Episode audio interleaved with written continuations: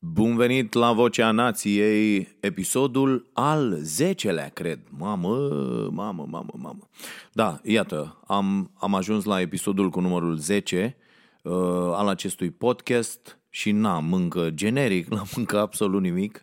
Uh, am tot zis că fac, dar uh, n-am avut timp deloc pentru asta. Mai ales că în ultima perioadă, fraților, este foarte, foarte greu. O să vă povestesc în acest în acest podcast de ce. Uh, am pentru la final cele trei recomandări de carte, uh, uh, cele trei cărți pe care vi le recomand săptămânal. Am așa o vagă impresie că una dintre ele Mă rog, despre toate am mai vorbit uh, inclusiv aici în cadrul acestui podcast. Vă mulțumesc foarte, foarte mult pentru mesaje. Uh, sunt multe, multe, multe, multe. Nu o să apuc să le citesc pe toate. Uh, vă mulțumesc mai ales pentru recomandările de lectură. Chiar am luat, am citit unele dintre cărți, de altele mi-am amintit, unele mai vechi pe care le-am citit și uh, ați constatat asta vreodată, să vă uitați în bibliotecă și să vedeți că, uh, nu știu, v-a amintit cineva de o carte și știți sigur că o aveți și că ați citit-o și că v-ați făcut fișe din ea și tot și cartea nu mai e. e eu constat asta de foarte multe ori. Uh, am și împrumutat uh, uh, cărți destule, dar băi, să nu le mai găsesc și unele cărți care îmi sunt foarte, foarte uh, dragi. Uh, am uh, acasă, uh, înregistrez acest uh, podcast duminică uh, la prânz uh, și am în casă un bulgar, un copil din Bulgaria, uh, venit printr-un program de ăsta uh, făcut cu școala. Uh, v-am mai povestit eu că și fiul a plecat în mai multe rânduri uh, în diverse locuri Uh, în Grecia, în Italia și vin și oamenii de acolo încoace. Și nouă ne-a picat un uh, uh, copil din uh, Bulgaria pe care îl cheamă, Puh, am uitat numele, băi, frate, Ni, niște uh, prieteni uh, țin o fată pe care o cheamă Glae și pe al nostru îl cheamă ceva cu Liub, uh, Liubinov, Liubrinov, nu mai știu cum îl cheamă, extraordinar, am uitat și abia am făcut uh, cunoștință cu el, da. Uh, mi-aduc aminte până se termină podcastul și mă uitam la copiii ăștia, uh, de ce ei vin în programe de astea și stau câte o săptămână. E, ăsta de ne-a picat nouă, am tras bățul scurt, uh, nu știe o iotă uh, engleză, nu, nu știe de fapt nicio altă limbă, adică nici măcar ce face la școală. Am încercat, încercăm am încercat, bă, franceză, italiană, germană, engleză, ce putem să vorbim noi în casă uh, cu un om, cu un străin. Bă, copilul nu vorbește la 11 ani decât uh, bulgară. Și facem ca nebunii cu Google Translate, cu îi scrie filmul pe... Deci nimic, nici nu dacă e foame. L-a întrebat dacă e foame, nu înțelege să zică dacă e foame. Trebuie să-l ia filmul. Hai, coaie, vină încă să mâncăm. Ia îți vorbește mă românește cu el că vă înțelegeți voi până la coadă. Da, și eu o să stea o săptămână, o să vă povestesc uh, săptămâna viitoare la uh, podcast aici, cum a fost uh, săptămâna noastră cu un bulgar. Da, trecut am avut mare noroc, ne-a venit un italian cu un an sau chiar doi și a fost excelent că vorbim toți italiană normal, toți românii vorbesc italiană și ne-am înțeles senzațional, filmul chiar a păstrat legătura cu el uh, și a fost, a fost excelent. Acum să vedem cum o să ne uh, descurcăm. Da, sper să, să ne iasă. Ciudat e că la ai noștri, când s-a făcut selecția pentru programul ăsta, să te descurci în limba engleză mai mult decât decent a fost o condiție.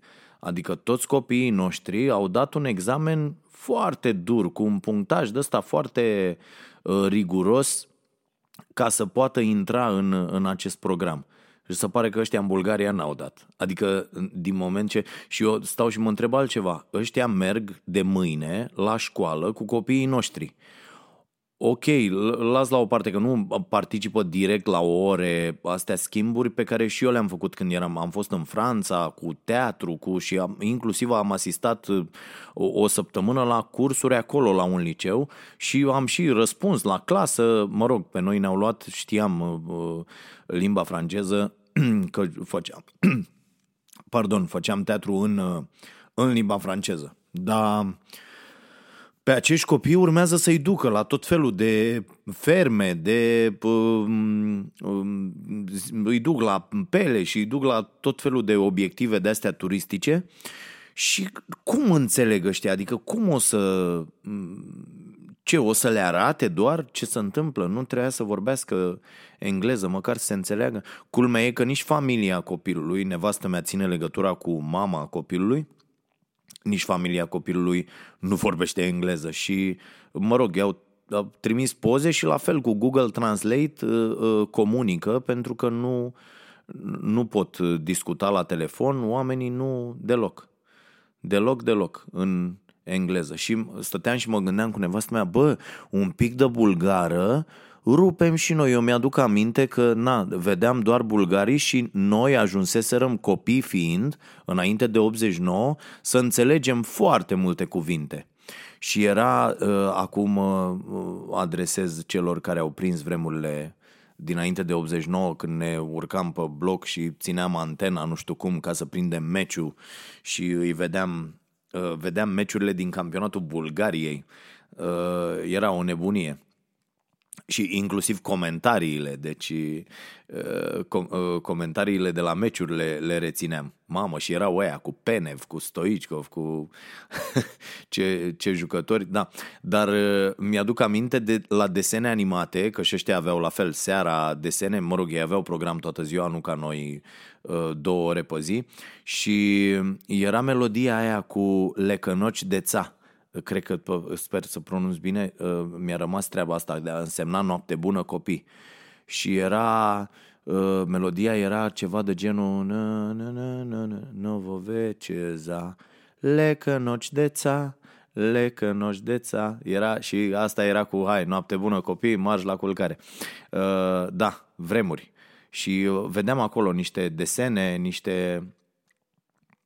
Era foarte frumos Uh, le băgau pe alea cu lupul. Cum erau alea cu lupul, mă? Era lupul ăla cu nu zaiaț, nu pagadi. Era... Uh, da.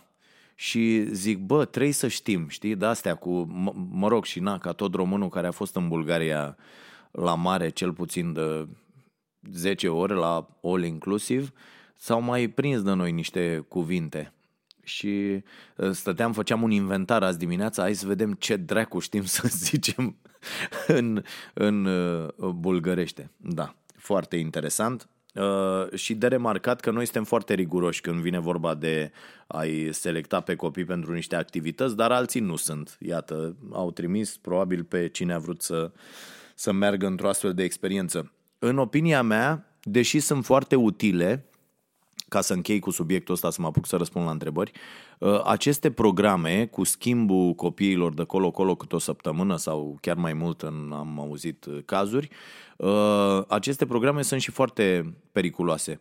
Stăteam și mă uitam, rolul lor vorbește, sunt aproape sigur că și Ken Robinson în cărțile lui despre educație vorbește despre asta sau chiar într-una dintre conferințele TED sunt periculoase pentru că îi învață pe acești copii că suntem diferiți. Ceea ce cred că este o tâmpenie. Adică îi învață, bă, noi bulgarii suntem într-un fel, ăia românii sunt într-un fel, uite, noi avem aceste obiceiuri, ăia au alte obiceiuri. Și învățându-i diferențele, uh, aceste programe le induc uh, copiilor această idee că suntem uh, diferiți. Bun, îi și ajută pe copii, aș veni eu să completez această teorie, pentru că văzând diferențele devin mult mai toleranți, devin mult mai uh, informați cu privire la aceste diferențe și știu să se uh, poarte în mai multe locuri în funcție de context. Pe de altă parte, nu trebuie să învățăm pe uh, acești copii că suntem diferiți. Uite, aia, pa, în Italia, uite, mănâncă asta, asta și cu asta și sunt diferiți față de noi că fac nu știu ce. În Grecia, la fel, românii uh, sunt diferiți pentru că se, uite, ăsta e portul lor popular, asta mănâncă ei, astea sunt obiceiurile lor. Uh, și cred că, da, dacă nu le sunt explicate copiilor uh, uh, diferențele astea bine, ar putea înțelege că și uh, asta încurajează sentimentele astea naționaliste de căcat uh, de care eu fug, uh, îi educ și pe copiii mei să fugă de ele și ajung adulții să se îmbete ca porcii și să cânte porcăriile alea, cu noi suntem români, cu noi suntem nu știu ce, cu noi. Și apare acest sentiment naționalist de rahat, repet, Uh, care n-ajută deloc, ba dăunează foarte, foarte tare. Uh, să, este la fel ca sentimentul ăla de ultras la, uh, la fotbal. Normal că eu dacă m-am născut la Ploiești țin cu petrolul și unul care s-a născut în Ghencea ține cu steaua. Eu nu pot să-i zic lui ăla că e un jegos împuțit, nemernic, care trebuie să moară doar pentru că el s-a născut acolo și eu m-am născut aici. Că eu puteam să mă nasc în Scoția și atunci Uh, țineam cu Celtic sau cu Rangers sau cu altă echipă de acolo.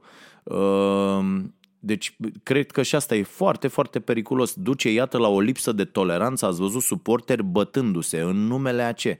În numele unei idei imbecile până la urmă. Ok, ții cu o echipă, o încurajezi, urli, strigi, există scandări, da, da, strigi împotriva celor. Bă, dar până la o... Există o limită, bă, fraților, există o limită. Fix cum tu ții cu o echipă, altul ține cu altă echipă.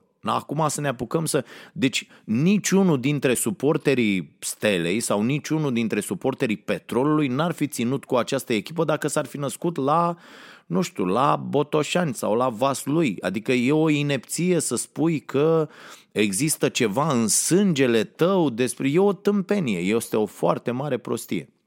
Și mă uit la acești oameni, altfel aparent normal la minte, care se înjură și ajung să se bată uh, în numele unor uh, însemne care nu contează și care nu valorează nimic decât pentru că noi vrem asta, la fel e și cu țările. Eu sunt român. Și ce dacă sunt român? Puteam să fiu chinez, puteam să fiu uh, uh, sirian și nu e, e fix același lucru. Nu zice nimeni că, bă, nu îți iubești trecutul, țara, așa. Bă, dar există niște limite de bun simț și suntem la fel cu toții, toți suntem oameni și suntem la fel. Numai aceste diferențe bazate pe apartenența etnică sunt niște tâmpenii. Bun, hai să răspundem la întrebări, că iar m-am luat cu vorba și nu e bine. Ehm, deci, ce vreau să vă spun, am scris și un text pe uh, www.pătraru.ro pe blog și acum am făcut niște înțelegeri uh, va trebui să, va, voi fi nevoit să scriu mai des, inclusiv pe blog și uh, vă sfătuiesc să intrați pe starea nației.ro, am făcut uh, niște contracte acum cu niște agenții care vând și partea asta de online uh, la noi și uh, o să fim nevoiți să producem mai mult conținut. Sper că vă place Uh, ceea ce facem la Cafeneaua Nației. Aștept în continuare sugestii de uh, invitați. După cum vedeți, chemăm și oameni uh, care au lucruri de spus, oameni care au uh, reușit uh, exploatându-și pasiunea, ca să zic așa, și ei ne interesează foarte tare. Dacă aveți astfel de idei, nu contează sunt sau nu cunoscuți, pentru că uh, producem lucrurile astea pentru, pentru net este un compromis pe care l-am găsit ca să nu ducem audiența la emisiune în cap și apoi să nu luăm banii și apoi să închidem și să plecăm acasă. Și atunci astea le producem pentru net cu, cu Cafeneaua Nației uh, și acolo putem discuta orice cu oricine uh, ați văzut probabil. Dacă n-ați văzut încă www.stareanației.ro, dar sigur ați văzut dacă ați ajuns să ascultați acest podcast. Uh, și am scris un text despre Uh, talent, motivație, uh, obsesia mea mai nouă, o știți, și pentru că studiez, deja am ajuns să studiez, nu doar citesc, acum studiez foarte mult acest domeniu, cred că avem foarte, foarte multe lucruri de învățat, noi părinții și uh, profesorii și antrenorii. Antrenorii la sport, profesorii la tot felul de chestii de astea, instrumente și așa mai departe. Și vreau să vă spun că uh, uh, inclusiv uh, dau acolo uh, un exemplu personal. Uh, și vorbesc despre ceea ce înseamnă deep practice uh, din cartea asta de Talent Code a lui Daniel Coyle, pe care vă recomand, este o carte excelentă uh, și vorbesc despre, despre motivație, despre cum faci să reușești să, uh, uite, de exemplu, cum faci să reușești să cânți o, o melodie, dacă o spargi în, la, nu știu, la vioară, la chitară, la orice, uh, dacă o spargi în bucăți foarte multe, Uh, și repeți fiecare bucată uh, uh, foarte mult, apoi le legi între ele, câte una, câte două, câte una, câte două și reușești să, să faci totul apoi. E un experiment foarte interesant care s-a făcut uh, undeva în anii 60. Știți că există, există chestia asta, bă, dacă îi arăți unui jucător foarte bun de șah o tablă de șah cu piesele așezate, el poate să reproducă aia uitându-se doar 3, 4, 5 secunde sau doar o secundă la tablă și poate să, să reproducă. Uh, și tu zici, wow, îți dai seama cât de bun e ăsta, el e bun, că e, na, e un maestru la, la șah, dar experimentul s-a făcut și așezând total la iurea piesele și ghiciți ce? Niciun mare maestru n-a mai putut să, să reproducă ce a văzut. Pentru că ei reproduc uh, bucăți de uh, joc. Și atunci ei ce văd acolo este, este uh, ca atunci când noi citim o frază când citești o frază, știind toate literele și știind cuvintele și știind cum să pronunți, poți să citești. Ia scrieți o frază cu toate cuvintele de la coadă la cap. Și să vedeți că nu puteți reține nimic. Absolut nimic nu puteți reține. De ce? Pentru că nu e un limbaj familiar. Când văd piesele de șah așezate acolo, într-o structură care ține de șah, atunci șahiștii văd un, văd un model, văd un pattern, văd o schemă, la fel cum vedem la fotbal și peste tot cei care suntem familiarizați cu sportul și atunci imediat poți să reproduci treaba aia, n-ai niciun fel de problemă. Uh, dacă așezi gre- total greșit piesele pe tablă, niciun maestru, oricât de mare ar fi el, nu poate să mai așeze piesele alea cum le-a văzut. Poți să-l lași să uite la el o oră, că nu poate să le așeze, pentru că nu are niciun fel de logică uh, Uh, ceea ce vede el acolo. Foarte interesant, deci rupeți în bucăți ce aveți de făcut, bă, dar la orice. Deci dacă vreți să țineți duble cu mingea pe picior, dacă vreți să cântați o piesă la un instrument, dacă vreți, orice, rupeți în bucăți cât mai mici și repetați. Și o să vedeți că uh, al vostru creier produce uh, ceea ce se numește mielină și mielina asta uh, izolează foarte bine uh, impulsurile electrice la nivelul creierului și viteza de execuție crește uh, odată cu uh, repetarea și e foarte interesant. Deci rupeți în bucăți, repetați foarte mult și apoi învățați să simțiți ceea ce faceți și o să vedeți că e foarte, foarte ușor să aveți rezultate bune și foarte bune. Eu văd chestia asta la mine. Uh, haideți să trec la mesaje că deja uh, fac uh, ca data trecută. Uh, bun. Ia să vedem. Uh, îi răspund întâi lui uh, Alin Ioan Ilieș, cel care m-a invitat la Zalău, îi mulțumesc foarte mult, aranjase acolo și o sală, dar mi este foarte, foarte greu să ajung, odată pentru că pf, mă rupe tra- transportul până acolo, mă refer la, la oboseală, bineînțeles, uh, Uh, și asta este o perioadă foarte grea pentru noi, pentru emisiunea Starea Nației, pentru că, și o să vă povestesc acum, v-am promis și data trecută, din păcate, uh, suntem nevoiți, începând cu această lună, aprilie, să ne autofinanțăm cumva, adică să ne vindem publicitatea, e o întreagă nebunie, știți, am mai trecut prin asta și la TVR, cineva când vrea să scape de tine zice, da, vindeți tu publicitatea și apoi mai, de, mai vedem. În sfârșit sunt niște probleme și la oameni ăștia, nu vreau să intru în detalii, de fapt nici nu mă interesează ce fac ei acolo. Ideea e că noi avem un contract, încercăm să-l onorăm până la capăt, ar mai fi acest sezon și încă unul, uh, dar suntem puși în această situație acum să mergem să discutăm cu tot felul de agenții, cu tot felul de oameni, mergem cu Miloaga, cu Sărămâna, pe la firme, știți, avem și noi, uite, de vânzare, chiar dacă auziți pe cineva care vrea să uh, își asocieze numele cu o nenorocită de emisiune uh, de la televizor, adică cu starea nației, dați-ne și nouă de, de veste. Mai avem de vândut de-astea uh, billboarduri, adică billboardurile sunt chestiile alea care apar înainte de, uh, de promo, înainte de starea zilei, înainte de emisiune. Cutărescu vă prezintă starea zilei sau Cutărescu vă prezintă starea nației. Și avem o grămadă de de-astea, apoi avem acele uh, split screen-uri, dacă ați văzut când se strânge ecranul și emisiunea rulează în continuare și pe margine e reclamă la o firmă dacă vrea cineva, de obicei ne lovim de răspunsuri pentru că oamenii care au firme, altfel foarte curajoși așa, dacă stai de vorbă cu ei, înjură pe toată lumea, zic că trebuie să facem, să drege.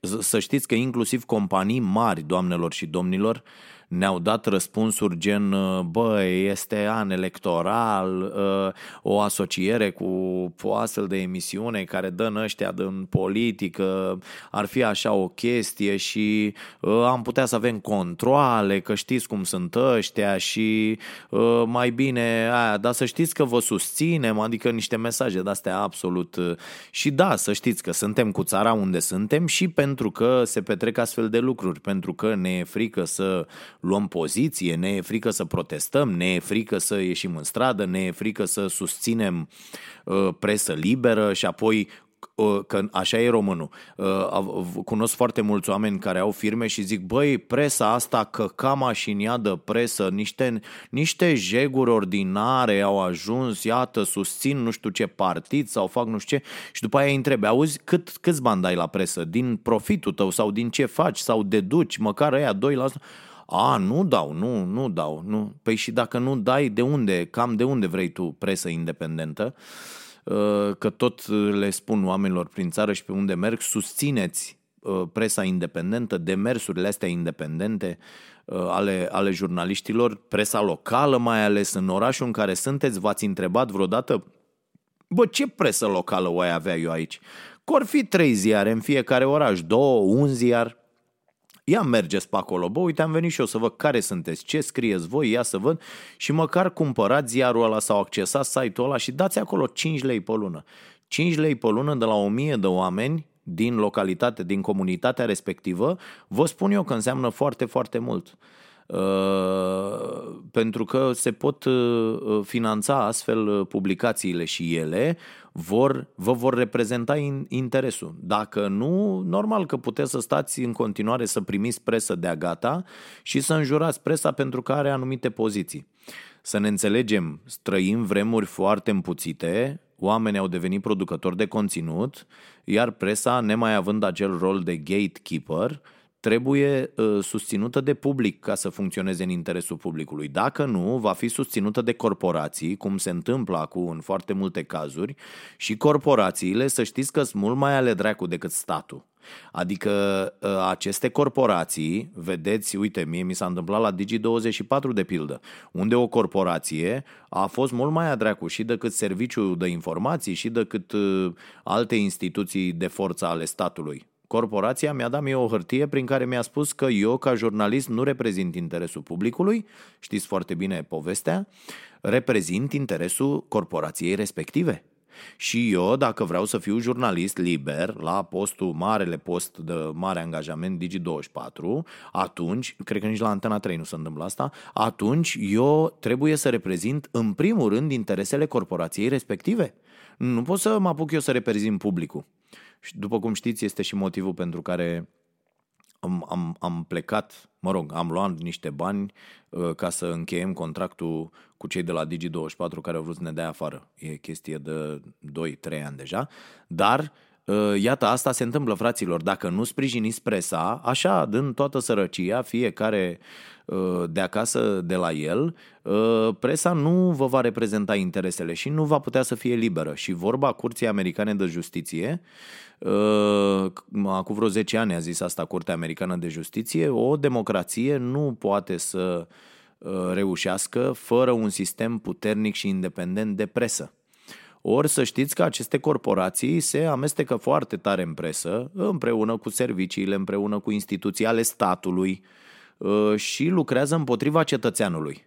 Așa că dacă vreți drepturi în continuare, ar trebui să uh, sprijiniți independența presei. Că asta nu e așa ceva, mâine ne apucăm trei băieți să facem un ziar, facem ziarul, nu-l cumpără nimeni, dar noi reprezentăm uh, interesul public.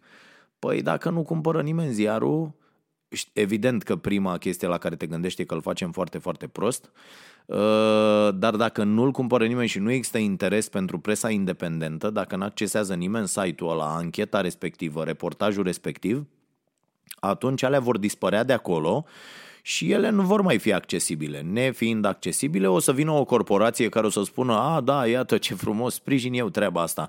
Și corporația respectivă va veni la ziarii să le spună, bă băieți, știți care e treaba? Noi sprijinim în continuare, dar iată, avem nevoie de o poziție împotriva nu știu cărei legi sau împotriva uh, măririi salariului minim pe economie. Uite că ating și puncte foarte sensibile. Și atunci ziariștii vor zice, a, da, haideți că noi de aici ne luăm banii, haideți să avem niște materiale împotriva creșterii salariului minim pe economie.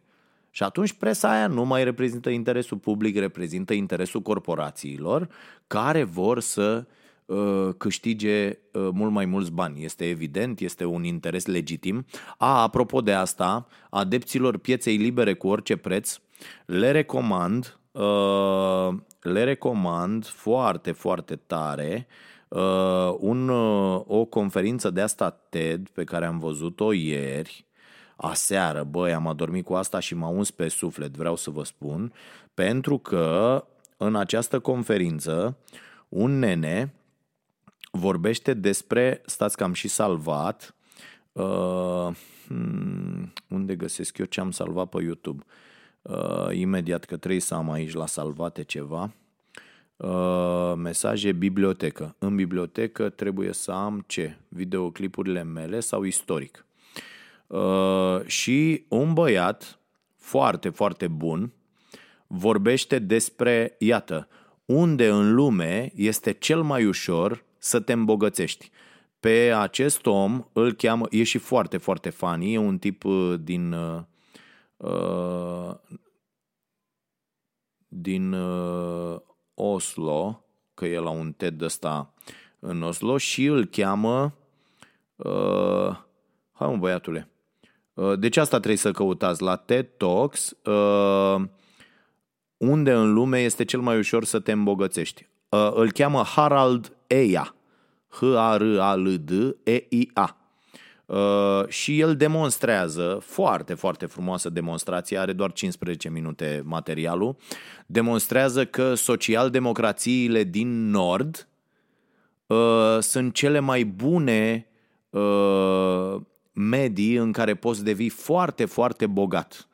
Uh, și analiza lui este extraordinară. De pildă, uh, face o paralelă între uh, magazinul, cum arată magazinul lui din Oslo și cum arată un magazin din Statele Unite. La magazinul din Statele Unite încă există oameni care ți împachetează cumpărăturile. La magazinul lui din Oslo nu există nimeni, nici casier, nimeni, omul să duce, și ia treburile, pune cardul acolo și să care acasă. Apoi arată un wc public din Statele Unite și un wc public din Oslo, la fel, după cum intuiți, nu e nimeni la wc public din Oslo, în schimb în Statele Unite există cineva acolo. Uh, ce mai arată? Mai are ceva acolo. Banca, la fel. Uh, la, în America încă există bănci, cecuri scrise pe hârtie uh, pe care le verifică cineva acolo. În Oslo nu mai există așa ceva de destul de mult timp, spune tipul ăsta Harald Eia și el spune că presiunea făcută de sindicate este foarte, foarte mare și atunci companiile sunt obligate să apeleze la tehnologie și să uh, pună, iată, tehnologia la lucru pentru a înlocui pe oameni. Punând tehnologia la lucru, chiar dacă te costă mult mai mult la început să implementezi sistemul, pe termen lung și foarte, pe termen mediu și lung și foarte lung, profitul este foarte, foarte mare.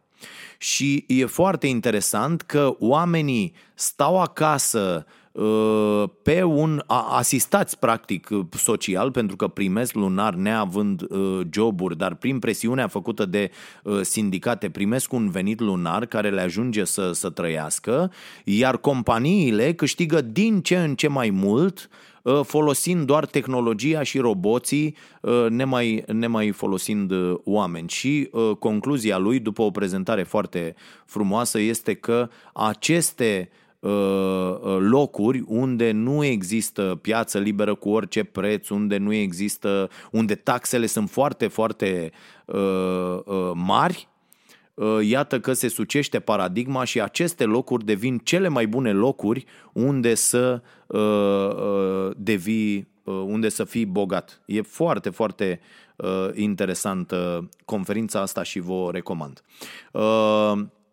Uite, și ne spune cineva, ă, ă, băiatul ăsta care voia să organizeze la, la Zalău întâlnirea mea cu telespectatorii, ă, din păcate am mutat pe toamnă această posibilitate, el spune așa, legat, legat de partea de publicitate, i-am spus că suntem foarte aglomerați pentru că fiind nevoiți să ne vindem publicitatea, asta e, trebuie să mă ocup eu foarte mult de asta, e o chestie de care am fugit toată viața și iată sunt nevoit din nou să, să, să o fac. Asta e, uh, îmi, îmi, îmi pare foarte rău și cred că și emisiunea în ultima uh, în ultimele două, trei săptămâni a avut de suferit la calitate pentru că timpul pe care eu l-am acordat emisiunii a fost substanțial mai mic decât de obicei și asta, din păcate, e, e foarte rău. Am fost nevoiți și asta a fost partea cea mai grea să renunțăm uh, la niște oameni Mm, la unii sper doar temporar, la alții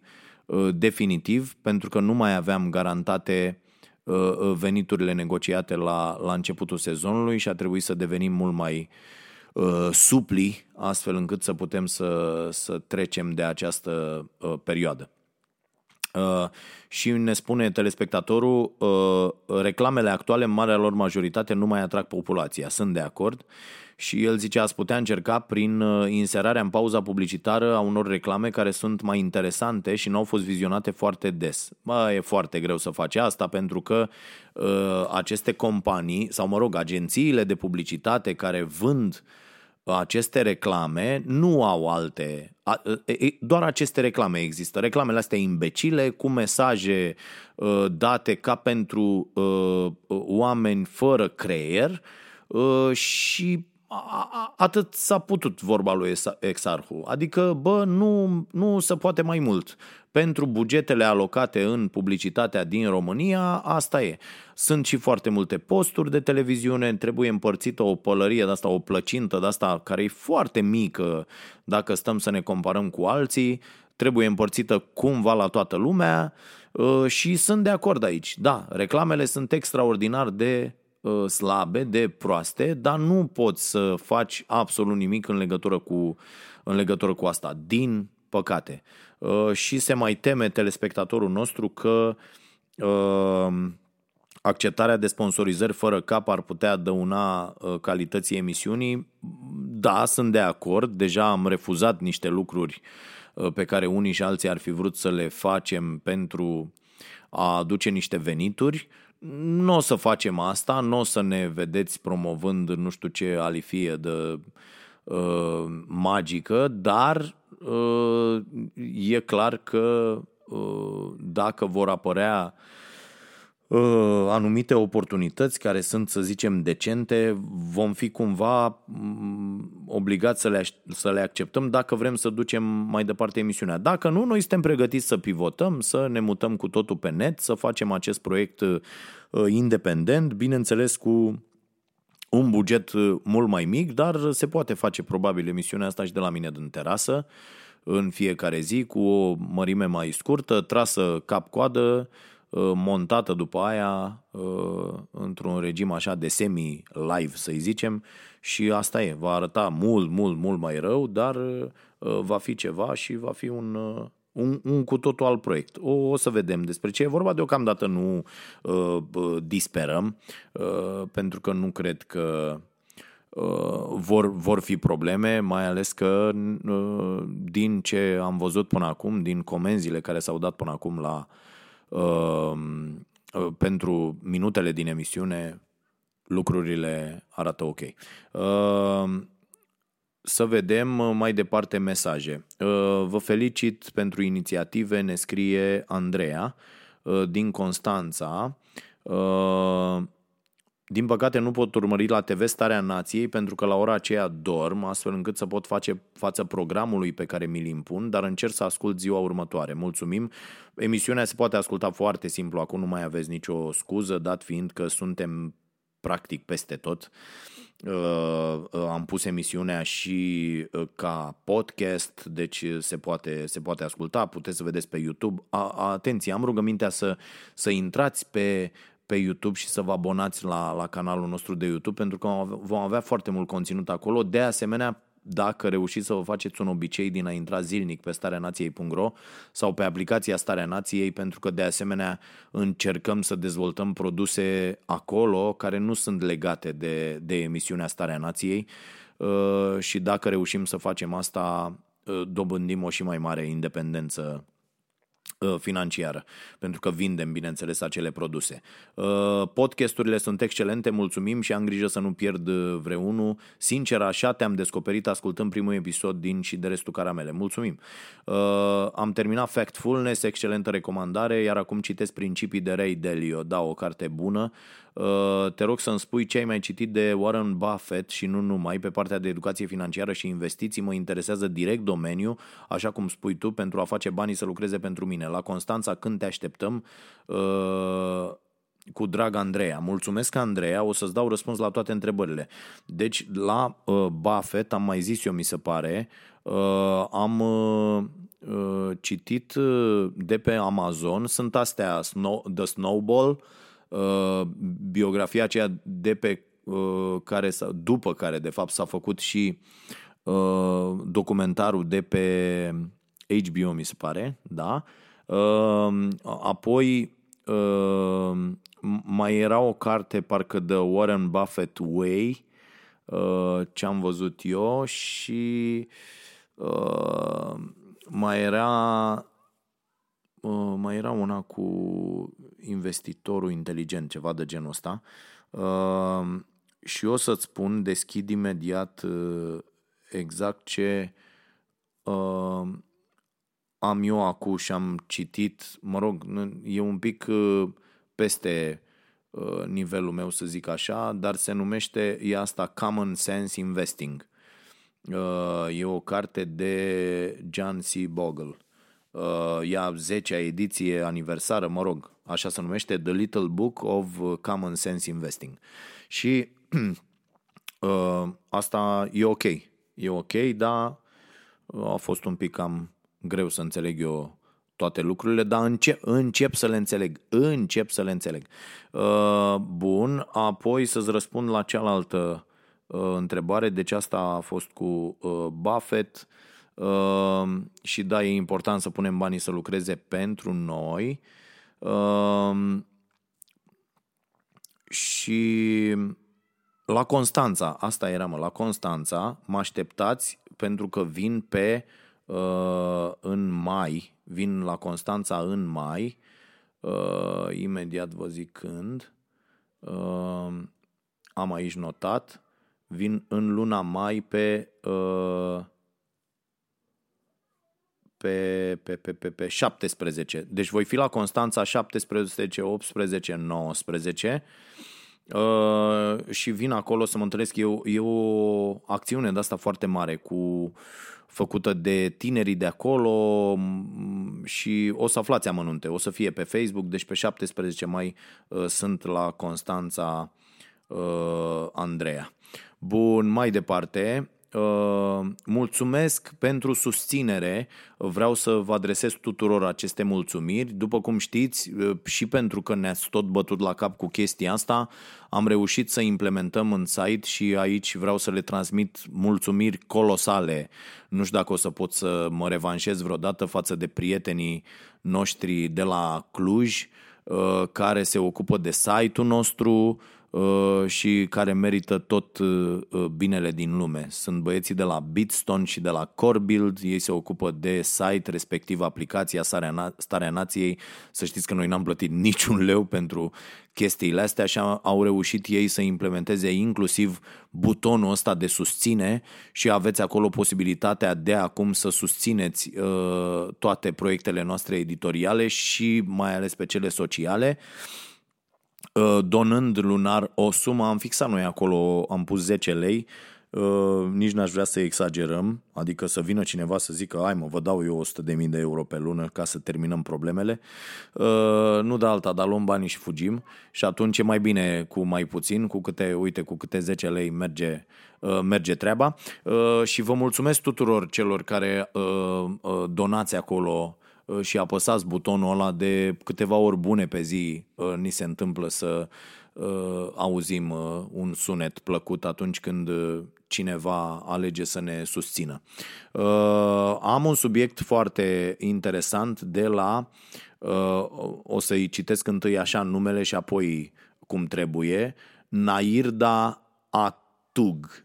Da, o să zic așa și o să înțelegeți imediat de ce. Uh, citesc mesajul. În ultimii mulți ani, n-am pierdut nicio emisiune cu tine, te apreciez foarte mult. Uh, o critică însă se poate, desigur că se poate. Sfătuiești bătrânii să se mute într-un spațiu mai mic și cu banii rămași să se plimbe, de exemplu. Greșit, frate. Vei fi și tu bătrân odată și vei vedea cât de greu e în primul rând să te muți la 75 de ani și apoi să te desparți de căsuța ta, de patul tău, de tot acel spațiu cu care te-ai obișnuit și unde vrei să mori. Bătrânii știu cum e să fii tânăr. Invers, nu. Respect, Adrian Guță, 60 de ani. Uh, deci, invers, Adrian Guță așa se citește, Nairda A. Țug. Uh, și a scris, uh, are mail-ul scris invers. Da, am mai văzut chestia asta la oameni. Vă mulțumesc foarte mult, domnule Adrian Guță. Și sunt de acord cu dumneavoastră, dar eu am lansat acest mesaj spunând ce aș vrea eu să fac atunci când voi fi uh, la vârsta asta, la 70 de ani, dacă mă ține pământul până atunci, deși nu cred la ritmul pe care mi l-am impus în uh, ultimii 25 de ani așa, dar să zicem că eu fac eforturi cu sportul, cu uh, sala, cu regimul alimentar, cu am tăiat băutura, știe toată lumea, uh, încerc să ajung la vârsta aia uh, și dacă voi putea, asta voi face. Uh, după ce voi fi uh, sigur că nu mor copiii de foame sau uh, nepoții n-au lapte și stau la coadă cum stăteam eu când s-a născut fimea la Bebelac, la laptele subvenționat de primărie, voi vinde toate bunurile astea pe care le am mm, și o voi lua pe baba mea Uh, atunci uh, și vom merge să vedem locuri, să ne plimbăm, uh, că nu e nimic cu tine vorba aia și ar trebui tot ce acumulezi să și termini în viața asta, cumva. Adică o să dau dovadă de niște egoism atunci și în loc să mai cumpăr un apartament sau ceva pentru nu știu care dintre nepoți, o să-i lași pe ei să facă singuri, să-și facă singuri viața dacă sunt în stare și o să încerc să mă bucur de ce am agonisit, de banii pe care i-am pus să lucreze pentru mine, de toate investițiile pe care le-am făcut. Că n-are niciun sens să mori prost așa, lăsându-le altora ce ai strâns. Nu mi se pare în regulă. Adică mi se pare în regulă să tot eu să uh, uh, risipesc ce am strâns, pentru că în anumite momente ale vieții m-am strâns la pungă, m-am distrat mai puțin, am reușit să acumulez ceva și atunci, cumva, ar trebui să mă bucur de lucrurile astea pe care am reușit să le fac în timpul, în timpul vieții, acestei vieți. Că mai sunt oameni care cred că există mai multe, nu mă număr printre ei. Deci, domnule Adrian Guță, mulți înainte ani vă doresc și să știți că, da, mă refer la această mentalitate cu care am crescut foarte mulți. Uh, dacă ne educăm din timp de tineri, o să vedeți că nu vom mai avea această mentalitate rigidă, aolo, trebuie să fie patul meu în care mor, aolo, trebuie să fie camera asta pe care eu mi-am aranjat-o nu știu cum. Nu, cred că bucuria vieții trebuie să fie în alte lucruri și în alte locuri și atunci când noi vom fi conștienți de toate uh, treburile astea și vom reuși să ne educăm, vom ajunge la un nivel care să ne permită într-adevăr să ne bucurăm de viață. Și mesajul meu a fost adresat acestor oameni pe care îi văd uh, fiind proprietarii unor, de exemplu, văd oameni în vârstă care stau în niște case uh, care valorează foarte mult, mai ales în unele orașe, sunt oameni în vârstă la 70, la 80 de ani, chiar verzi, îi vezi, bă, sunt verzi. Deci, uite, eu am văzut acum o, o mătușă de-a mea, cred că vine, o, o, o, care are 83 de ani, am văzut-o ieri, bă, e verde, este, da, e, nu e, ea stă într-un apartament, mă rog, nu e, nu e cazul ei, dar sunt foarte mulți oameni în vârstă, la 80 de ani, care care sunt uh, perfect uh, mobili, care sunt, uh, au, pot avea grijă de ei și care se pot plimba uh, foarte ușor, vânzându-și aceste case. Păi sunt, am văzut în multe locuri din țară, uite, în tot felul de aglomerări de astea, cum ar fi Cluj, Iași, București, uh, chiar și Ploiești, Brașov, foarte multe orașe unde uh, locuințele sunt foarte scumpe. Bă, și vinzi o casă de asta, îți iei undeva la parter ca să ai și acces foarte repede și sau un, un apartament cu două camere, o garsonieră, o uh, ceva. Am niște copii aici în curte care se joacă fix uh, sub geamul meu de la terasă și urlă și țipă ca nebunii, deși le-am zis că am un pic de treabă, dar așa sunt copii. O să ajung un pensionar de la, știți cum erau pensionarii când eram noi mici de ieșeau de la etajul 1 sau de la parter. Băia, duceți-vă la voi la scară și jucați. N-aveai voie să te joci la altă scară. Ia marș la voi, bă, că e ora de somn acum e oră de somn și trebuie să dormim, marș la locurile voastre, duceți-vă acasă la voi, împrăștierea. Și te spuneau după aia părinților, da, niște demenți. O să ajung și eu un moș de ăsta uh, ursuz, ca ăia din uh, morocănoșii, da. Uh, și asta e ideea și te poți bucura de viață cât mai ai. La 85 de ani ce, sau la 75 de ani, ce speranță de, de viață mai ai? Îți împarți suma aia și zici, bă, uite, eu o să pot să mă, m-am vândut o casă cu 200 de mii de euro, mi-am luat ceva cu 30, 35 de mii, 50 de mii sau cât așa și am 150 de mii de euro. Dacă îmi fac la o speranță de viață de 10 ani, înseamnă 15 mii de euro pe an. Deci eu pot ca pensionar să mă bucur de 1000 și ceva de euro pe lună. Doamne Dumnezeule, vă dați seama ce înseamnă asta pentru un pensionar să bucure de o sumă, dar și mai mică dacă e, că dacă îți faci speranța la, nu știu, la 5 ani, că dacă tu poți să trăiești din pensia aia, uh, cât e ea, mică, mizerabilă de mizerie, uh, dar poți totuși să te uh, gospodărești, îți dai seama că orice ban peste e un ban pe care îl poți cheltui și poți să mergi să mănânci la restaurant, să ai grijă de tine, să te plimbi un pic, să pleci într-o excursie de câteva zile în locuri pe care ai vrut toată viața să le vezi și n-ai apucat să le vezi. Și mi se pare foarte, foarte interesant și aș vrea să văd, pentru că la foarte mulți dintre oamenii în vârstă de la noi văd ceva ce afară nu văd.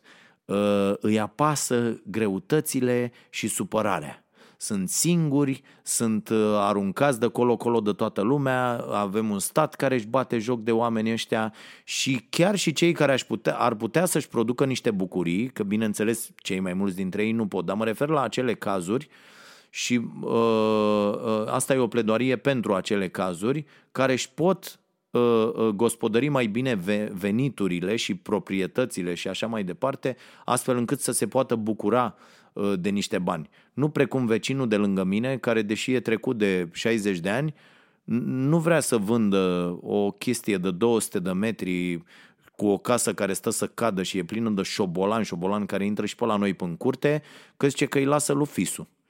Deci omul nu vrea să meargă să plimbe cu niște bani, nu, cere o sumă exorbitantă pe care nu o să i-o dea nimeni, pentru că e o casă aproape dărâmată uh, care stă, care stă să cadă pe 200 de metri. Nimeni nu cumpără așa ceva cu 50.000 de euro într-un oraș cum e uh, Ploiești. Ok. Uh, mai departe, deci vă salut domnul Guță și vă doresc uh, tot binele din lume. Și iată, cineva care la 60 de ani ascultă acest podcast, în general tinerii uh, ascultă.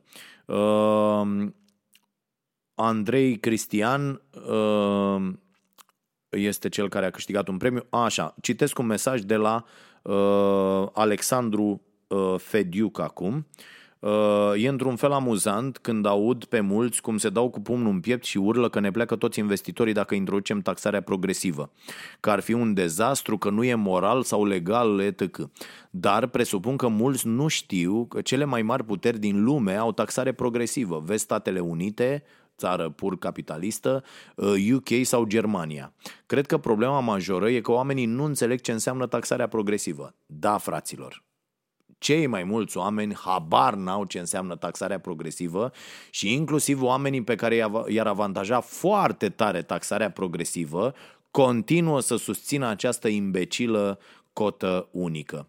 Uh, iar tu, ne zice Alexandru, și aici în paranteză critică pentru tine, ar trebui să explici mai clar când vorbești despre asta și nu doar să spui că așa ți se pare normal să fie. Nu țin minte să fie explicat vreodată concret ce înseamnă acest concept. Bă, să știi că mi însușesc această critică. Chiar și în discuția cu cei de la Demos am văzut că ai dat un exemplu, dar era vag. Corect. Probabil, cei mai mulți cred că taxarea progresivă înseamnă că dacă eu acum câștig 6.000 de ron brut pe lună, uh, mi se duc la stat 40%, deci rămân cu 3.600 de roni. Am luat un exemplu extrem de simplificat. Iar dacă aș câștiga 8.000 de ron brut pe lună și taxa, taxarea e de 50% la suma asta, rămân cu 4.000 în mână. Deci trebuie să muncesc cu 10% mai mult pentru banii mei, ceea ce e total greșit, ne spune uh, Alexandru. Să luăm următoarea grilă. Uh, segmentul de la 0 la 6.000 se taxează cu 40%, iar de la 6.000 la 10.000 cu 50%. Asta înseamnă doar ce nu e taxat în prima categorie urmează să fie taxat cu 50%, corect. Adică 2.000 de ron. Deci tu tu ca angajat ar urma să câștigi 4600 de roni și nu 4000 de roni. Cred că ar trebui să explici conceptul ăsta mai bine într-una dintre emisiuni, Vocea sau Caramele. O să discutăm și la și de restul Caramele despre taxarea asta progresivă și cât de ok este pentru uh, societate și îmi dă și un video, Alex, pe care vi recomand. Uh, o să pun linkul uh, la poza de pe Instagram cu cărțile pe care le recomand în acest episod al podcastului, o să pun și, uh, și acest link, pentru că se explică foarte, foarte bine ce înseamnă această taxare progresivă și de ce uh, ea este bună și avantajează foarte tare, mai ales pe cei cu uh, venituri mici, medii. Uh, e, e excelent. Mulțumesc foarte mult, uh, Alex. Uh, o, o zi bună și ție. Uh, propunere, colaborare, educație financiară uh, îmi trimite un domn, Pătra Ionus Marian îl cheamă, uh, îmi trimite o propunere să ne vedem la uh, podcastul uh, uh, nu la podcast, la Cafeneaua Nației, pentru că aria în care lucrează el este piața financiară, mai exact domeniul bancar, investiții, sigure, cum zicea și dumneavoastră despre index fund, de exemplu, asigurări imobiliare și statul. În principal, informații de care toată lumea are nevoie și mai ales ghidarea oamenilor în alegerea soluțiilor din piață potrivite. Uh, din oamenii care folosesc produse financiare pentru ei, o mare parte nu studiază foarte mult piața înainte și nu folosesc produsele potrivite. Îi ghidez pe oameni să folosească fix ce e nevoie pentru ei în funcție de obiectivul la care vor să ajungă și caracteristicile pe care și le doresc. Și am răspuns într-un mail și am zis, zim și mie câteva lucruri și mi-a, uh, nu mi-a trimis, adică să mă convingă, bă, de ce să vii tu să discutăm despre asta și nu altcineva. Uh, mai aștept. Uh, uh, mai departe, un nou mesaj ca să răspund la cât mai multe și vă mulțumesc pentru ele. Vine din partea lui Adrian Ioan. Adrian Ioan zice așa, mesaj siropos, voi sări peste el, ne mulțumește. Sugestie. Aș dori să vă sugerez să adăugați podcastului Vocea Nației o parte vizuală minimalistă și îmi dă un exemplu de pe YouTube care v-ar permite să puneți podcastul și pe YouTube. Astfel, efortul depus nu este cu mult mai mare și ajută canalul să crească. Mulțumesc pentru sugestie, o să vedem ce putem să facem. Cât despre recomandarea de lectură, cred că Think and Grow Rich uh, a lui Napoleon Hill Uh, vă poate ajuta în uh, crearea cursului financiar pentru copii de care vorbiți. Da, vreau să vă spun că scriu uh, ceva acum și cred că o să scot o, o cărticică, dacă nu va fi o carte, pe uh, tema asta, adresată uh, în, în special celor tineri care vor să înțeleagă uh, care-i treaba cu banii și cum să se poarte cu ei, de la unul care nu se pricepe la economie, că asta e foarte important. Adică, ok, citesc pe ăștia care se pricep la economie și ei explică de cele mai multe ori nu explică pe înțelesul tuturor și tre- ar trebui să vină, cred eu, niște explicații de la unul care nu se pricepe aproape deloc mai ales de la unul care a făcut bani fără să se priceapă, ca să înțelegem cu toții despre ce e vorba. Și lucrez la acest proiect și vă rog să-mi dați cărți care mă ajută uh, și am mai primit de la uh, telespectatori. Da. Uh, deci Gândește și îmbogățește-te. E cartea asta foarte ok, mulțumesc foarte mult. Uh, o să mă uit. În final, întrebarea mea. Sunt conștient că nu pot schimba lumea, dar asta nu mă oprește din a încerca. Foarte corect. Foarte mulți tineri sunt dezinteresați de politică, probabil din cauza lipsei unei educații civice corespunzătoare. Cum aș putea vinde importanța filozofiei politice celor de vârsta mea? Ne, ne, mă întreabă același Adrian, Adrian Ioan. Uh, cum ai putea să o vinzi? E, e foarte simplu, din punctul meu de vedere, să uh, provoci niște discuții la acest nivel. Pe de altă parte, uh, oamenii nu se vor implica dacă nu vor să se, să se implice și dacă n-au ajuns la un anumit nivel de conștientizare uh, cu privire la efectele unei implicări cât mai mari. Eu cred că ar trebui să le explici uh, partea cu votul, care, care e foarte importantă. Uh, după cum știți, eu am o opinie destul de nuanțată cu privire la participare uh, și cred că democrația este cu atât mai reprezentativă cu cât participarea la vot este mai mare. Uh, pe de altă parte, cred că atunci când nu ai o soluție, ar trebui să votezi fix asta, nicio soluție. Uh, știți că există în unele țări, Islanda mi se pare că are asta, unde pe buletinul de vot e și o căsuță goală și oamenii care nu se simt reprezentați în niciun fel uh, de oferta politică, uh, nu, nu se regăsesc cumva în această ofertă, bifează acea căsuță goală și politicienii știu de acolo că ăla e un semnal să propună și alte lucruri. Uh, deci sunt de acord că și am fost întotdeauna la vot, n-am lipsit niciodată de la vot, dar au existat situații în care uh, uh, pur și simplu mi-am anulat votul pentru că nu am avut cu cine. Au fost și foarte multe situații în care am fost obligat să aleg răul cel mai mic, cum a fost situația din 2000 cu Iliescu și Vadim în turul al doilea la prezidențiale, când toți am mers și l-am votat pe Torșu Iliescu pentru că nu aveam altă soluție, adică așa cum și acum soluțiile, iată, apar. Adică în acest moment soluțiile apar, există partide noi care se nasc, care se impun pe piață.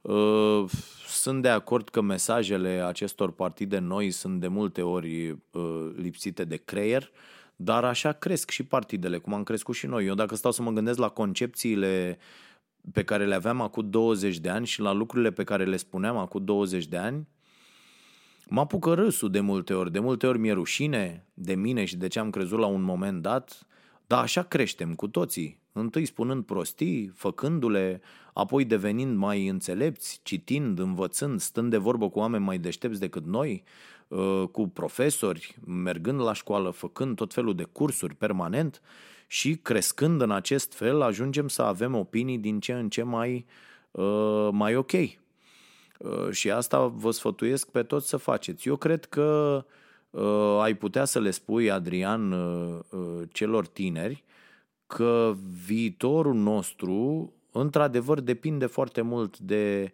uh, implicarea pe care o avem la nivelul societății. Adică eu cred că dacă toți tinerii între 18 și 30 de ani s-ar înscrie acum într-un partid și ar merge garantat la vot, lumea ar arăta cu totul altfel uh, după acești doi ani electorali. Pe de altă parte, să știți că băieții ăștia de la PSD au ajuns la putere inclusiv cu votul celor tineri, pentru că oferta lor a fost mult mai ok, chiar dacă a fost o minciună aproape de la un capăt la altul, a fost mult mai ok decât oferta celor care ne spuneau că nu ne trebuie salariu minim, că trebuie să tăiem salarii și pensii, că trebuie să tăiem uh, uh, ajutoarele sociale, că trebuie să moară niște oameni pentru că alți oameni să o ducă bine. Cam asta era așa foarte simplificat uh, mesajul opoziției de astăzi. Eu sper ca opoziția să dea dovadă de ceva mai mult creier și să lanseze mesaje care să, nu, să nu-i mai sperie pe oamenii în halul ăsta. Că normal că între un mesaj, bă, vedeți că eu tai pensii și salarii și mesajul, bă, eu o să cresc pensii și salarii, chiar dacă știi că există o mare posibilitate să te mintă ăla care spune că le crește, mergi cu ăla, că n-ai ce să faci. Nu o să poți să te duci să-l creditezi pe ăla care zice, bă, eu o să ți le tai, pentru că eu cred că noi câștigăm prea mult și ar trebui să fim doar o piață de muncă ieftină și să fim sclavi și să trăim cu 200 de euro pe lună. Că așa cred eu că trebuie să fie economia. Bă, nu e în regulă. Nu o să votez cu voi dacă uh, propuneți în continuare lucrurile astea. Sau ăia care propun, uh, există din ce în ce mai mulți care văd în uh, în uh, dreapta asta o soluție, ăia care propun privatizarea cu orice, cu orice preț și hai să conducem țara ca pe o corporație. Bă, nu merge nici asta. E urât, e nasol și nu face bine deloc. Uh, sigur că am toate argumentele, dar nu o să stau să le uh, explic acum. Le auziți mereu la emisiunea Starea Nației. Mai luăm un mesaj pentru că ne apropiem de uh, final. Uh, Ia să vedem. Da, ne spune cineva, a dispărut într-adevăr emisiunea Starea Nației Diaspora. În ultimele două săptămâni n-am mai făcut-o pentru că vrem să umblăm un pic la format și n-am vrea să vă păcălim cu o chestie din, făcută din lucruri care au mai rămas de la edițiile din curs săptămânii. Chiar vrem să facem o emisiune bună pentru diaspora și ne dă o sugestie Ciprian Olteanu. Uh, uh, a, iată ce zice el, n-ar fi util să existe mai multe opțiuni pe site la, uh, la donații, să dea fiecare cât poate, 10, 20, 50, altă sumă lunară? Ba da, cred că o să facem și chestia asta. Uh, văd că edițiile pentru diaspora nu mai există. N-ați putea face ceva conținut specific diasporei, cu interviuri cu familiile care au grijă de zecile de mii de copii rămași în afară, în țară, în urma uh, emigranților, cu bătrânilor din țară care au probleme specifice persoanelor singure pentru care exista soluții specifice sau cu asociațiile de români din străinătate referitor la ce soluții de întoarcere sau de colaborare ar fi posibile. Mulțumim foarte mult pentru sugestii, Ciprian Olteanu. O să le discutăm în, uh, în redacție și o să vedem exact uh, dacă, dacă putem să facem uh, ceva pe zona asta. Uh, Drăghici Cristian, administrez o mini-afacere de familie unde interacționez relativ cu destul de mulți oameni zilnic. Mă gândeam să adaug ceva bani pentru acțiuni caritabile, dar nu știu care este cadrul legal pentru așa ceva. Am căutat informații pe Google, nu prea am găsit nimic. Trebuie să înființez o societate, o asociație sau așa ceva? Sau pot pur și simplu? Voi cum procedați? Sau spunem, te rog, dacă știi unde pot găsi informații pentru asta, că n-aș vrea să mă trezesc că strâng bani și mă ia ANAF-ul pentru cine știe ce. Uh, mulțumesc mult. Cristian Drăghiș ne spune asta. Uh, deci el se gândește să strângă ceva bani pentru acțiuni caritabile. Nu, poți să faci asta oricum ar fi.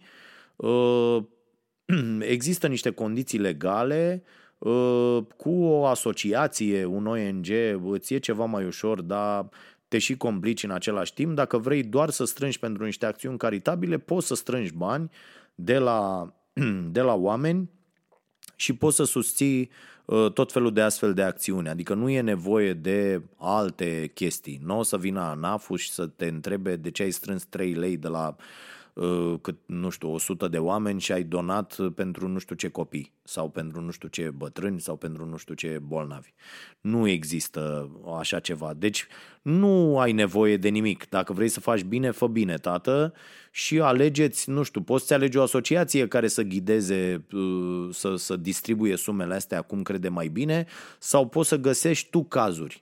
Apropo de asta, începând din această săptămână, uh, rubrica noastră Ceasul Bun, uh, pentru că ne-am despărțit de Cristina Hurdubaia, care îi mulțumim pentru acești doi ani minunați pe care ni-a oferit din, din viața ei și a însemnat destul de mult. adică a fost un efort mare din, din partea ei. Ceasul bun e în continuare la starea nației, el a fost preluat de Mihnea Mihăiță și Larisa Tomescu, ei se vor ocupa de acum și dacă aveți cazuri care credeți că au nevoie de, de ajutorul telespectatorilor Starea Nației, vă rog să scrieți la ceasul bun aronstareanației.ro, Larisa vă răspunde la toate uh, mesajele și noi în măsura în care uh, putem uh, vom, vom merge să filmăm aceste cazuri și să încercăm să, să-i ajutăm pe acești oameni împreună cu voi, bineînțeles. Da, Johnny recomandă cartea Deposedații, mulțumesc foarte mult pentru uh, uh, sugestie, o să mă uit, mesajul e foarte, foarte mare.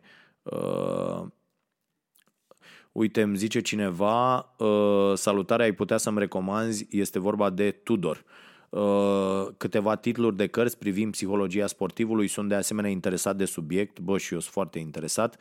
Dau la schimb sfârșitul competenței de uh, Tom Nicholas. Uh, Uh, da, am, am mai multe, nu, nu-mi vine niciuna acum, o să stau să uh, scot câteva și să-ți răspund uh, la acest mesaj, o să-ți răspund direct, dar uite, eu sunt foarte interesat, din 10 aprilie fac ăștia de la Barcelona Innovation Hub, e o chestie foarte interesantă, fac un curs de, de psihologia sportivului de, de performanță și uh, eu vreau să mă înscriu. Uh, așa cum ți-am spus, uh, cum am mai spus la, la podcast aici, nevastă mea studiază deja la, la băieții ăștia, face un curs de nutriție pentru, pentru sportiv și e foarte, foarte interesant și aș vrea să mă bag și eu.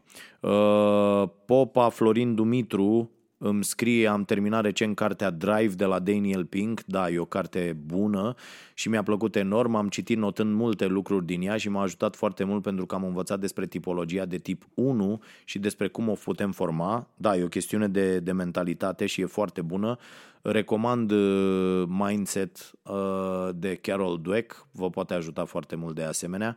Uh, pe lângă asta, aș vrea tare mult să vă vizitez să stăm de vorbă. Da, tati, așteptăm să știi că trec oameni pe la noi aproape în fiecare zi, beau o cafea, stau acolo, uh, schimbăm câteva vorbe cum îmi permite și mie timpul, facem o poză cu maimuța și uh, fiecare își vede de, de treaba lui în continuare. Deci suntem la casa presei în spate acolo, uh, dă-ne un mesaj, ceva, pe mine mă găsiți, mă găsiți pe, pe Facebook, pe mesaje, pe Instagram, pe peste tot, numărul meu de telefon e și pe pagina de Facebook, deci nu, nu sunt uh, probleme.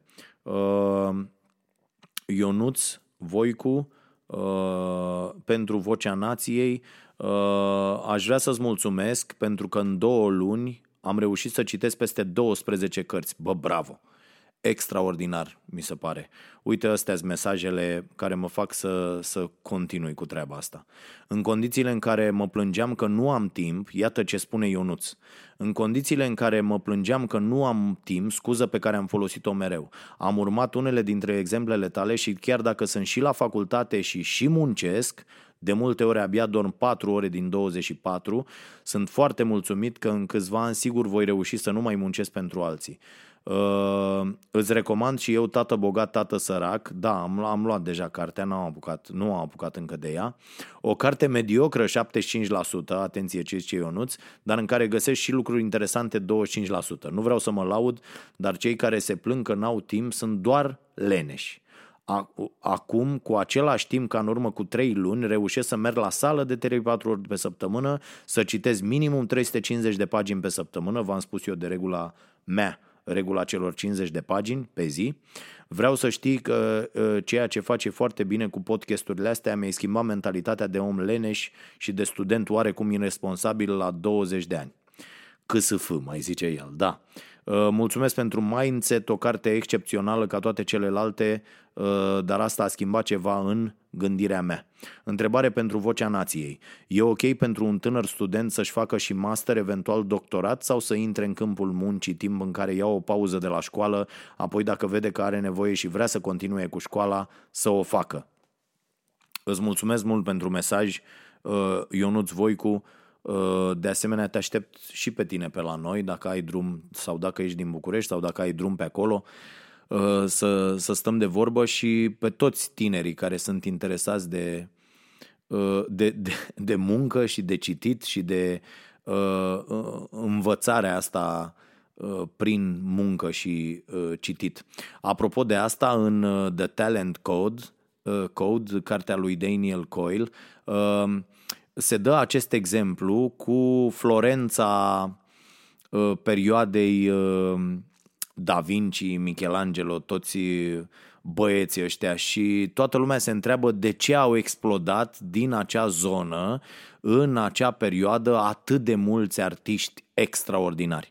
Și răspunsul este destul de simplu, e o întreagă cercetare făcută, pentru că se lucra în ateliere unde existau acești ucenici care erau duși acolo la o vârstă foarte, foarte fragedă, 6-7 ani, uh, și ei acolo munceau, amestecau culorile marilor uh, uh, pictori, făceau materialul pentru sculptori, făceau curățenie în atelier, făceau tot ce era nevoie și deveneau ei înșiși, uh, pentru că puneau mâna și învățau uh, și artiștii erau destul de uh, exigenți, capricioși și așa mai departe și ajungeau după 10 ani la mii de ore de ucenicie, poate peste cele 10.000 de ore despre care ne vorbesc foarte mulți scriitori și specialiști acum, deci peste 10.000 de ore de ucenicie, de muncă Uh, efectiv făcând și chiar inovând, inventând tot felul de soluții și ajungeau și ei la rândul lor uh, uh, artiști. Ajungeau pictori, ajungeau sculptori, ajungeau tot, tot felul de um, maestri, da, să le spunem așa, pentru că lucrau acolo. Astfel încât Ionuț, sfatul meu este să uh, lucrați în paralel cu școala sau lăsând școala la o parte sau dar să lucrați pur și simplu, indiferent dacă sunteți la liceu acum, e o vârstă excelentă la care să începeți, clasa a 9 clasa a 10 să începeți să uceniciți da? să începeți să mergeți pe lângă niște oameni care, uh, care vă plac, care vă inspiră și să, să stați și să luați de la ei lumină, să, să vedeți exact ce fac, să încercați să faceți și voi, să, să copiați într-o primă fază lucrurile alea, apoi să începeți să, să creați voi uh, uh, produsele voastre în orice domeniu. Nu contează domeniul. Deci nu mă refer doar la presă sau la televiziune sau la... Nu, fraților, nu contează domeniul. În orice domeniu, orice ați vrea să faceți, merge și lucrați pe lângă cineva prima dată nu o să vă dea niciun ban, nu o să vă zică, da măi, lăsați-mă în pace, plecați de aici, dar cereți doar atât, bă, lasă-mă și pe mine, vreau să mă uit și dăm lucruri de făcut, dăm lucruri de făcut aici pe lângă tine. Și vă spun că într-un timp foarte, foarte scurt, pe lângă faptul că veți deveni indispensabili, veți învăța extraordinar de mult. Deci eu vă sfătuiesc, pentru că școala în zilele noastre vă pregătește pentru trecut, nu pentru viitor, să vă așezați prioritățile cu totul altfel. Mult mai important este în primul rând să învățați la fața locului o meserie, ceva, ceva ce vreți să faceți și iubiți să faceți și apoi să studiați despre asta într-un cadru organizat sau maximum în paralel să le faceți pentru că ați auzit ce spune și Ionuț, timp este suficient. Bineînțeles că toți avem scuze, dar la un moment dat, atunci când îți propui să faci toate lucrurile, le poți face. Haideți să vă dau un exemplu și cu asta închei, trec la recomandările de azi, am depășit timpul uh, uh, alocat acestui episod. Eu astăzi am făcut așa, am studiat uh, o oră la chitară, azi e duminică, da? Am studiat o oră la uh, chitară, fac acest podcast, după aia vine Fido, fac podcastul și de restul caramele, am citit peste 150 de pagini de uh, azi dimineața de când uh, m-am trezit, uh, Uh, și până diseară mai am uh, lucrez pentru emisiune, după amiază spre seară, pentru emisiune de săptămâna asta, pentru emisiunea uh, de mâine. Și cu siguranță voi mai apuca să văd diseară înainte să adorm, să mai citesc ceva, să mai văd o, o conferință interesantă dintre cele uh, recomandate uh, și de voi, uh, nu știu, uh, poate uh, ceva dintr-un curs de la uh, masterclass uh, sau de aiurea. Deci, iată, sunt atât de multe lucruri să și să și pregătesc săptămâna asta, inclusiv din punct de vedere uh, financiar, cu tot ce înseamnă sfârșitul de lună, început de, de altă lună, discuții, întâlniri uh, cu tot felul de oameni.